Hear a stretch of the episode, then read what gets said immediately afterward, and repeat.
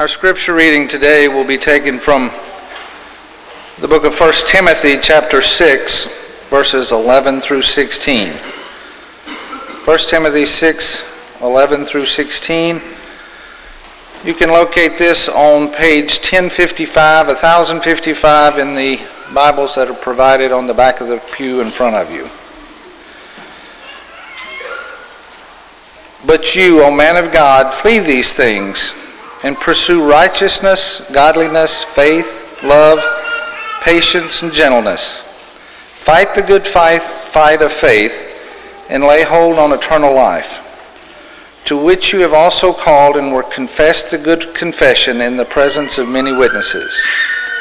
I urge you in the sight of God, who gives life to all things, and before Christ Jesus, who witnessed the good confession before Pontius Pilate that you keep this commandment with one spot, blameless unto our Lord Jesus Christ's appearing, which he will manifest in his own time, he who is the blessed, the only potentate, the King of kings and the Lord of lords, who alone has immortality, dwelling in approachable light, whom no man has seen or can see, to whom be honor and everlasting power.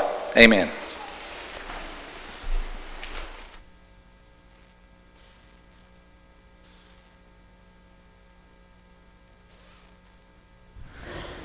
Good morning.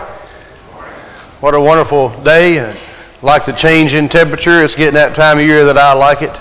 And uh, I'm thankful to be here. Have a couple of quick things. Please be prayerful for uh, uh, the Burchetts that were married last night with Ray and Brittany, and what a wonderful thing that was uh, to see and to get to know them here recently has been a blessing to me. And they're both very godly people, and Ray's got some incredible spiritual goals out in front of him. So be praying for them. And also, those of you that are here that fit into the college age, uh, you may have seen some announcements come through the bulletin. Uh, John Michael and Seth Roselle have done a good job trying to promote it on social media uh, and, and talk individually to those who are of college age. Now, you don't have to be in college, but we are looking for high school graduate through about 24 to 25 years old in the varsity class. We'll be starting this morning. And we as a staff have seen, and, some of our elders have seen the need that our college age students don't fit in with our young adults group because they're not at the same stage uh, in life of, of, paying bills and owning property and doing things and working full time. They're just a different uh, mentality of that, a different group. And for a long time, our college age students have not been in Bible class. And we see this as a great opportunity to give them something focused on their age on both Sundays and Wednesday nights. And we're thankful for Greg Coles being willing to teach that this morning, and John Michael Kennedy is going to teach that uh, on Wednesday night. They'll do the fall focus that we're starting today. And those of you who have not seen the announcements that we've put out, if you need to read Matthew chapter 1 and 2, you may want to do it here in a minute while I'm speaking if I put you to sleep a little bit. But be prepared for that. And each week you're going to get homework to do a reading in Matthew. And we're not going to do an expository study of Matthew verse by verse by verse. We couldn't do that in one quarter. But we're going to examine the king's life in Matthew's gospel. And we'll talk a lot in our classes about why we're doing that and why we're doing it uh, in Matthew. And so for Bible class emphasis day today, we wanted to start talking about the king and what that means. It's difficult for us as Americans to think about the idea of a single ruler over all things, one guy whose decisions affect the entire kingdom. He's in sole authority over everything. And that's difficult, I think, sometimes in our attitude towards God and towards Jesus Christ that we don't accept his kingship and his authority, his majesty. Some of the songs that, that Philip aptly chose to lead today deal with that topic. And I think it's strange and unusual to us because we live in a nation who doesn't have one overall supreme individual whose will is what the entire government is run by and his choices. And that's strange to us. We live in a country where the government is, is ruled by the people as romantic and naive as that notion is becoming, we don't know what it's like to be under one king and one authority. And I think because we're an individualistic nation, we're a nation that thinks about our individual rights and our individual opinions, it makes it very difficult for us to submit like we should to the authority of the king.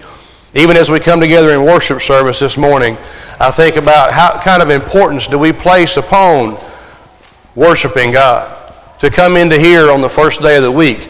And the Greek word in the Bible that's translated worship means to prostrate ourselves before the creator of the universe. And how do we, what kind of priority do we put on that? Do we get here on time? Do we dress appropriately? Are we of the right frame of mind to be into that? Or do we just treat it like something we need to do on Sunday mornings uh, to get our check mark next to our little box and come in here? Do we make it less important than work or athletic events or anything else in our lives than to be before the creator of the universe? And when we do that, what we're saying is we don't honor the king, God, and we don't fear him. And I think also that comes in when we don't respect his commandments. You can assign whatever language you want to to it. But when we deliberately disobey in a habitual and unrepentant form the commandments of God, it's because we don't fear Him enough. Now, none of you here, if you were going before a king and you understood what it was like to be a king, especially in the ancient Near East, and you had a certain time to be there, and you were expressed, you were supposed to address him in a certain way, and he told you to do something, would not have the slightest inkling about being late or not addressing him appropriately or not doing what he said because you would be in fear from your life. But unfortunately, today we don't fear for our life from God, physically at least, but we ought to fear for our spiritual life. And I think that's sometimes why it is difficult for us, in the United States especially, to give that up. Because we don't know what it's like to have a king or a Lord above us. And I thought about some of the things that I think of when we think about those words up on the screen a king uh, or a Lord. In ancient history, what we can see in our next slide is that kingdoms last longer than republics or democracies. The Greeks tried that, the Romans tried a republic, but if you want something to last a long, long, long time, it's an absolute monarchy. And in your picture up there, the first picture you see that would be on your upper left, I do have my left from right, right? Your upper left is the tomb of the first king of the Persian Empire, Cyrus II. He's called in Isaiah 45 1 the Messiah. He is the anointed one because he was chosen by God to deliver the captive people of Judah back to their homeland. He's described with that same Hebrew word that we use to describe Jesus. Not equating the two, but what's God say is, I'm anointing this man. And he lived a little over 500 years before Christ. The guy on the right hand side, those of you that were alive and cognizant in the 1970s will recognize him as the last Shah of Iran. In 1979, he was deposed from being the king of Persia because that's what Iran is. So we see an empire that lasted for 25 centuries. Whether you called him a sultan or you called him a shah or you called him a king, it was an absolute monarchy for that amount of time. And those of you really probably recognize the picture in the lower left-hand corner of the Grand Ayatollah Khomeini, who is the Islamic leader that brought down that rule in Iran. So we see how long they may last. And perhaps those are what kings appear to be like for you. Or even in our next slide, we look and think about some of you guys that like kind of medieval history and the history of Britain.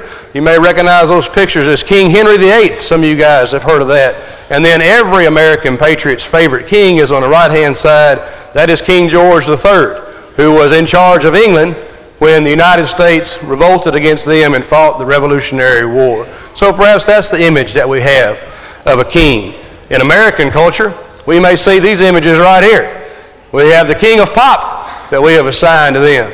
Some of you guys that sit over here may not recognize the king of rock and roll that's in the upper right hand corner.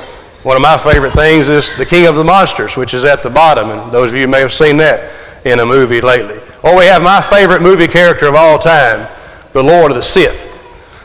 That's my favorite guy of all time in a wonderful story. In the ancient world, perhaps we thought about these kind of kings. And I know this picture is a little bit strange, but the one that's mummified on the upper left hand side is Ramesses II, as he lays today in the British Museum, over 3,000 years after he ruled in Egypt. That's how people viewed their kings then. A little oil of Olay would clean him right up and he would look good as new. But they preserved their bodies because their God kings, who were gods and kings, live forever.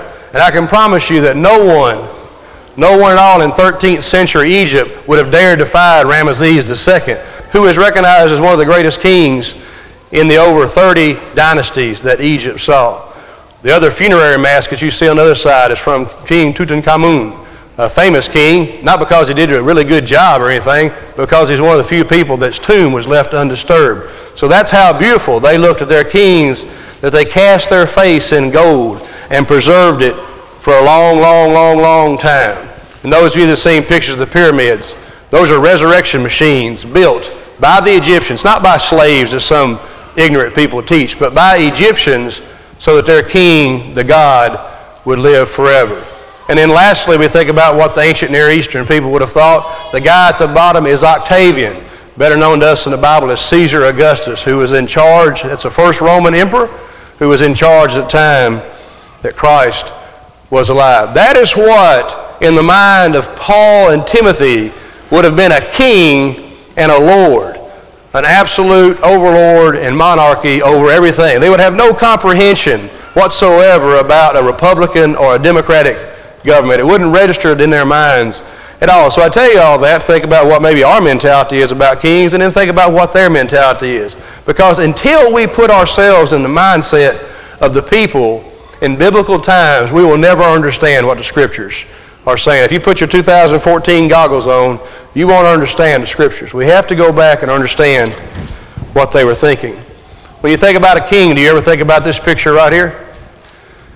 Is that what we think of as we think about people that had gold masks put on them, bodies embalmed and kept forever, great, huge mon- uh, monuments made to them, like we saw of Cyrus II, and we think about the tombs of Egypt that were a thousand years old before Moses was even born, that are still standing as the ancient wonders of the world? Do we think about our King and what he did for us, the inglorious way that he died like a filthy criminal, that he was beaten like a dog. If somebody treated Jesus, a dog today like they treated Jesus back then, that person would be put in prison for mistreating an animal the way that they treated our King and our Lord. So as we think about what our King did for us, and that's the creator of the universe up there, from John chapter 1, all things through him were made. Yet he was able to come down here and do the things. And then God exalted him, as we'll look at in Philippians in just a minute. So what does our King expect? The kings of the ancient world expected obedience to their authority, to follow their rules without question. And our God expects the same exact thing. And that doesn't fit in. That's a square peg in a round hole in our mind because we think we're going to do things the way we want to do them, and that's okay. But that's not what God accepts. He does not accept that. Nowhere in the New Testament or the Old Testament does God accept that. So let's dig into our text a little bit. And you're like, Tim, what does that have to do with 1 Timothy chapter 6 uh, that Garth did such a good job of reading? As we look in this epistle, and I encourage you anytime you're doing this, especially in a short epistle like this, read the whole book. Don't ever study a book by going and grabbing a chapter or two or a verse or two out of the middle of it. See what you have as you come into this. In this epistle, we have Timothy being warned about false teachers. He's told about the mission of Christ. He's talked to about prayer and the role of women in the church. We see the qualifications for elders and deacons given in chapter 3. And we see a continued emphasis on adherence to the truth given here because both the epistles written to Timothy focus a lot on false teachers and what they're going to come to do to destroy the body. And I think all too often we worry about what false teachers are doing outside of the body, and we don't worry about what the Bible talks about, and that's false teachers in the body. False teachers outside the body can't damage the body. It's false teachers within the body that damage the body. And we see in chapter 5, as we come close to this chapter, talking about widows and who's supposed to be on the widows list and what the expectation is uh, of widows and what the expectation of how widows are to be treated in the church. And as we approach our uh, lesson this morning in 1 Timothy 6, 3 through 10, we see specific talk about false teachers pursuing gain. And a famous verse in chapter 6, verse 10 For the love of money is a root of all kinds of evil. Don't misquote that and say money is the root of all evil. It's the love of all kinds of evil. And keep on reading. It is through this craving that some have wandered away from the faith and pierced themselves with many pains. With many pains. It is the chasing after things of this world, and the false teachers that were talked about at the beginning of chapter 6 are doing it for dishonest gain. And we can imagine this new thing comes on the scene Christianity, it's becoming popular with people. Well, just as today's culture, when somebody sees something becoming popular, what do they do? They try to figure a way to make money off of it. Uh, and false teachers were seeing that same thing then, and we see false teachers after the same thing today. I like to watch I like to watch religious channels from time to time and just see what they say and also what they ask for and what they expect out of people. A lot of them teach some really good lessons. Uh, I've learned a lot of things from some of them, but a lot of them are seeking after dishonest gain. And the pulpits of the Church of Christ are not immune to that either. And so don't think for a minute that we are because he's talking to a man who stood in the speaking privilege in churches of Christ.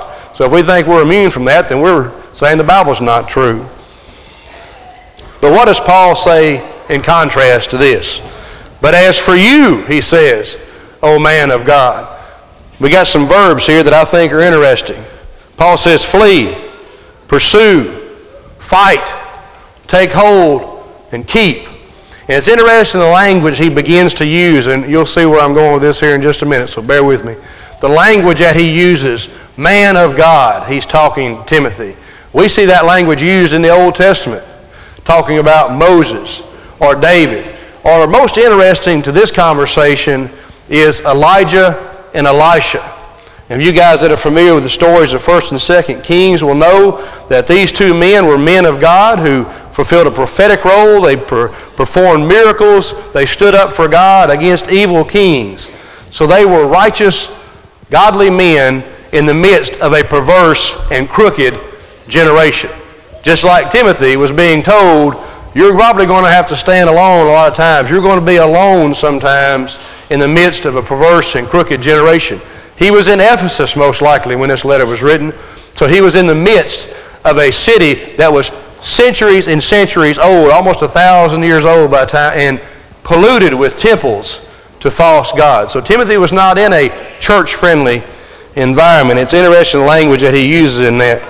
But he tells him, in contrast, as we dig into this a little further, to flee from conceit, from quarrels, from controversy, from discontent. This is what was going on earlier on chapter 6. This is what people were doing. They were stirring up trouble. And those things have no business in the Lord's church. If you are busy about those things, you need to get your life right with God. Because you cannot claim to be a Christian and have your life being busy about those things right there. If you're the kind of person likes to stir up controversy and slander and gossip and constantly run down your other Christians, you can't claim to be a Christian because your behavior claims very differently. Or you're a Christian that's on the verge of being very lost. But Paul, giving him a contrast, says, I want you to run away from this, flee, but I want you to pursue, which that verb means run swiftly after righteousness and godliness and faith and love and steadfastness and gentleness. Boy, we see that word gentleness used a lot. That's how Peter says we're supposed to share the gospel with those who are make a ready defense to with meekness and with gentleness. He says to take to fight the good fight, to stay away from quarrels. You know, so often in the scriptures, I thought about 1 Corinthians 9 when he talks about running after a prize, in 2 Timothy 4 when he says, I fought the good fight, I have finished the race in chapter 2 of 2 Timothy. He asks him to suffer as a good soldier. In 1 Timothy chapter 1, he says, wage the good warfare. In Ephesians chapter 6, probably the most familiar to us, is put on the whole armor of God. Paul constantly uses athletic and military metaphors to describe the Christian life because that would have made sense to his listeners. They lived in an era of strong military presence and Paul in Ephesus, which was a Greek city, a Greek colony originally, would have looked towards uh, games and athletic events as of high priority in the world. It's said in Rome that bread and circuses, which circuses in that day were not ring tops with elephants walking around, but they were horse races or events, that as long as the people were given bread and circuses, the people would be happy. So entertainment such as athletic events were a big deal in that time. And Paul uses those metaphors to talk about the spiritual life. He also asked him to take hold of, to grab onto. And I thought about this picture here. If that was a bar at the playground and all you had to do was fall a few feet, or a few inches, you wouldn't be that scared, and your knuckles would not be nearly as white as if that bar was hanging over a 100 foot or 200 foot drop down to your death. But he tells Timothy, I want you to take hold of the eternal life. Grab onto it and don't let go. Let it pull you along like a skier behind a boat. Grab hold of it and don't let go. He asked about that good confession that Jesus made before Pontius Pilate. Many of you that have studied Matthew remember. Pontius Pilate finally, after their discussion, looks at him and says, Are you the king of the Jews? Now, I don't know if, Paul, if, if, if Pilate is asking a rhetorical question there or he's even wanting to know a little bit about what this game plan is because he would remember a time of the king of the Jews at the beginning of Jesus' life when the Roman appointed king Herod the Great would have been over the Jews, and even we see kind of a puppet king of the Jews even through Paul's time. So he said, Are you the king of the Jews? And Jesus answers and says, It is as you say. But Pilate would have not understood the spiritual aspect that Jesus was talking about. So Timothy also made that good confession.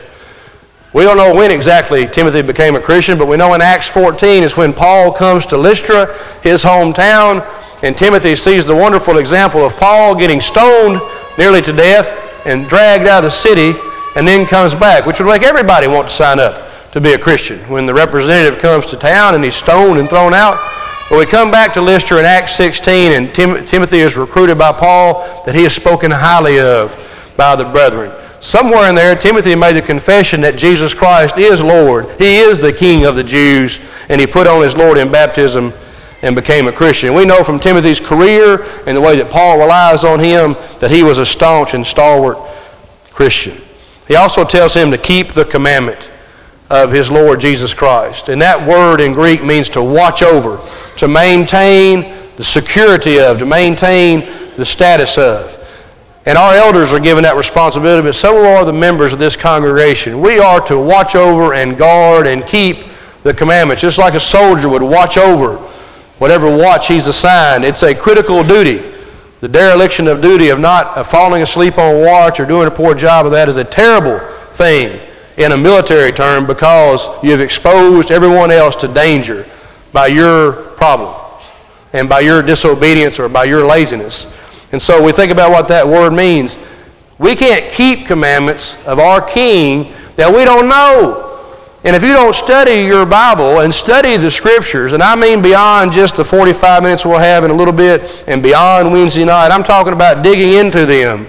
You can't possibly keep and maintain the status of something that you don't know. You can't do that. It's impossible to do. If you think that David and myself and your other teachers are going to be able to feed you enough of that for you to survive, you're wrong about that. So we move into our closing kind of thoughts as we look at the doxology that's given by Paul here. And I think when you misread these verses 15 and 16, you may think that he is referring to Jesus Christ, but he's not. He's referring to God. Because in verse 15 he says, which he will display. That's the second coming of Christ, which he will display at the proper time. Who knows when Jesus Christ is coming back? Jesus said, only the Father knows. I don't have any idea. Only God knows when I'm coming back. He who is the blessed and only sovereign, uh, or potentate, some translations say, that word in Greek uh, is the root word that we get our word dynasty from. So it's talking about a ruler the King of kings and the Lord of lords, who alone has immortality, who dwells in unapproachable light. And here we get a little bit more Old Testament that Timothy would have known because his mother and his grandmother taught him the scriptures. He remembers the story of Sinai when the Lord descended on the mountain and he said, Nobody else can touch this mountain. Don't approach this mountain. Don't come here. Only Moses can go up. And only God dwells in unapproachable light because he says, Whom no one has ever seen or can see. We've seen Jesus Christ. Mankind has seen Jesus Christ. He has manifested himself here. And you say, well, I don't know, Tim. I don't know if what you're saying is right. we think about what was the purpose in Paul saying this to him. We, tr- we, we turn to chapter uh, 2 of Daniel. If you've got time, turn over there uh, in your books. Chapter 2 of Daniel. And it's up on the screen. If you don't have it, this is Old Testament language. It's much like John's wording uh, and use of language in the Revelation, in the Apocalypse at the end of the Bible. You can't read Revelation without understanding the Old Testament because that's 90% of the symbols and the words and the numbers and the, the circumstances that John uses in Revelation are from the Old Testament. And Paul here is putting things in language that Timothy would have understood from the Old Testament. In chapter 2 of Daniel, the situation is here that Daniel has not only interpreted the dream of King Nebuchadnezzar II, he has revealed to Nebuchadnezzar what the dream was. Nebuchadnezzar had these dreams that wouldn't let him go to sleep, and he summoned all his magicians and his wise men and his soothsayers, some of the types of people from that neck of the woods that you're going to talk about in Bible class that the New Testament calls the Magi. He summoned all those people. He said, I want you to tell me my dream and then interpret it. And they were like, well, maybe we could interpret it, but we don't know what it is, boss. You got to tell us the dream. And so he had them ready to put him to death because they couldn't tell him. But Daniel, by vision of God and clairvoyance from God, can not only tell King Nebuchadnezzar's dream, he interprets that dream. And what's the result of that? In verse 46, then King Nebuchadnezzar, this is Nebuchadnezzar II of the Neo Babylonian Empire, the guy who is all powerful, probably the most uh, and greatest king, the most popular and powerful king that the Babylonian Empire had ever known. His father had thrown out the Assyrians and established this empire. This was a great man by worldly standards. He falls upon his face and pays homage to Daniel and commanded that an offering and incense be offered up to him. Then the king answered and said to Daniel, Truly, your God, still says your God, he don't say my God, but truly your God is a God of God and the Lord of kings and a revealer, a revealer of mysteries, for you have been able to reveal this mystery to me. This earthly king, who would have been called a king of kings, says, Your Lord and your God is the Lord of kings, the Lord over me. For an ancient king to admit that is a ridiculous thought. It's preposterous in the minds of people that don't believe the Bible. They say there's no, that's why Daniel's not true, they say, because no king in ancient Near East would ever say that. But we know it's true because we have it here in God's inspired word. We think about back to Deuteronomy chapter 10, and it'll be up on the screen if you don't want to turn there, but we think about what's going on right here is Moses is relating to this second generation of Israelites in previous chapters. We'll see I'm going to tell you about your forefathers and the golden calf and how they disobeyed God and how I got mad and broke these two tablets. And God's punishment for me was I had to carve out the next two myself. He made me do the work after I broke them. But I brought these back down. And he says in 10:17, there's a reason that you need to obey these things. And he starts that in verse 12. What does the Lord, Yahweh, your God, require of you but to fear the Lord your God, to walk in all his ways, to love him, and to serve the Lord with all your heart and all your soul? That's what he requires of you. There's no negotiation to that. That's what he requires of you. And in verse 17, he says, For the Lord your God is God of gods and Lord of lords. The book of Psalms says the same thing in 136, but we see a transfer of this. And as we finish up, we want to think about this from our church. In Matthew 28, we often think about verse 19, which we, we have declared the Great Commission of going out in all the world, making disciples, baptizing them in the name of the Father, Son, and the Holy Spirit. But there's a reason for that in 18 because he says, All authority in heaven and on earth has been given to me. So this kingship passes on to Jesus Christ, and he earned it on the cross. That's where he earned it. Philippians chapter 2 would tell us about that when it talks about every knee shall bow and every tongue shall confess. You know, those verbs in Greek are not future tense. They're present tense. They're meaning that Jesus is an authority now. I know a lot of times we think about those verses and we think about, well, one day this world's going to bow down and confess that Jesus Christ is Lord. He is Lord whether we confess it or not. And God is God and He is King of all things whether we confess it or not. Jesus Christ has already been given that authority. It's not like He's going to be delivered that in the end. And we think about that things as we close up in Revelation chapter 17. Well, why do we talk about Jesus Christ as King of Kings and Lord of Lords? Tim, if 1 Timothy 6 is talking in Old Testament language that Timothy could relate it to and would have struck a chord in his mind as he was raised as a child, well, I just told you that God transferred all authority on earth and in heaven to Jesus Christ. And that's what we live under. The Bible tells us that Christ is the head of the church in Ephesians chapter 5. He is over all things in the church. And one day, as 1 Corinthians 15 tells us, He'll take the kingdom and he'll take it back. He's got it on lease right now from God, and he'll deliver the kingdom back to the Father. And when John is talking in Revelation, again using that Old Testament language in 17, 14, he's talking about the enemies of God, which at that time most people would have thought that it's the persecution of the Roman Empire being driven by Satan. He says they will make war on the Lamb, and the Lamb will conquer them, for he is Lord of lords and King of kings, and those who are with him are called and chosen and faithful. His audience would have been, a Jewish audience would have been like, yeah, we remember those words. We remember King Nebuchadnezzar saying them.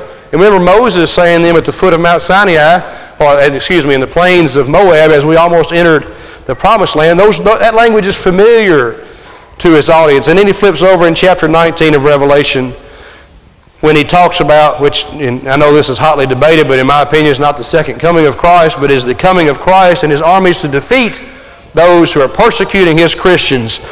And he talks about in 11, I saw heaven open and behold a white horse. And the one sitting on it is called faithful and true, and in righteousness he judges and makes war. And he says in 13, he's clothed in a robe dipped in blood. And we know from this that it's describing Christ here in Revelation. And we don't have time to teach all that today, but you can read and see. And the name by which he is called is the Word of God. Remember how John described Jesus Christ in John chapter 1, his gospel? The Word became flesh. The Word was with God, and the Word was with God. So he describes it here. And he goes on down in 16 and says, On this robe and on his thigh, he has a name written King of Kings and Lord of Lords. Well, what can I give to take with you tonight? But the God of the Bible has supreme authority. And we ought to start recognizing that and we ought to start honoring that if you're not doing it right now. Because one day, Jesus said, the king will separate the sheep from the goat. He uses that language when he talks. And that's not a parable. That's at the conclusion of some kingdom parable, but it's not a parable. It's talking about what's going to happen. And Jesus Christ has full authority over all things right now until the end of this age. And he has given commandments. He tells his disciples in John, if you love me, you'll keep my commandments. So the inverse of that is, if you don't keep my commandments, you don't love me. That's simple, plain thought through. We have to obey the king and his authority.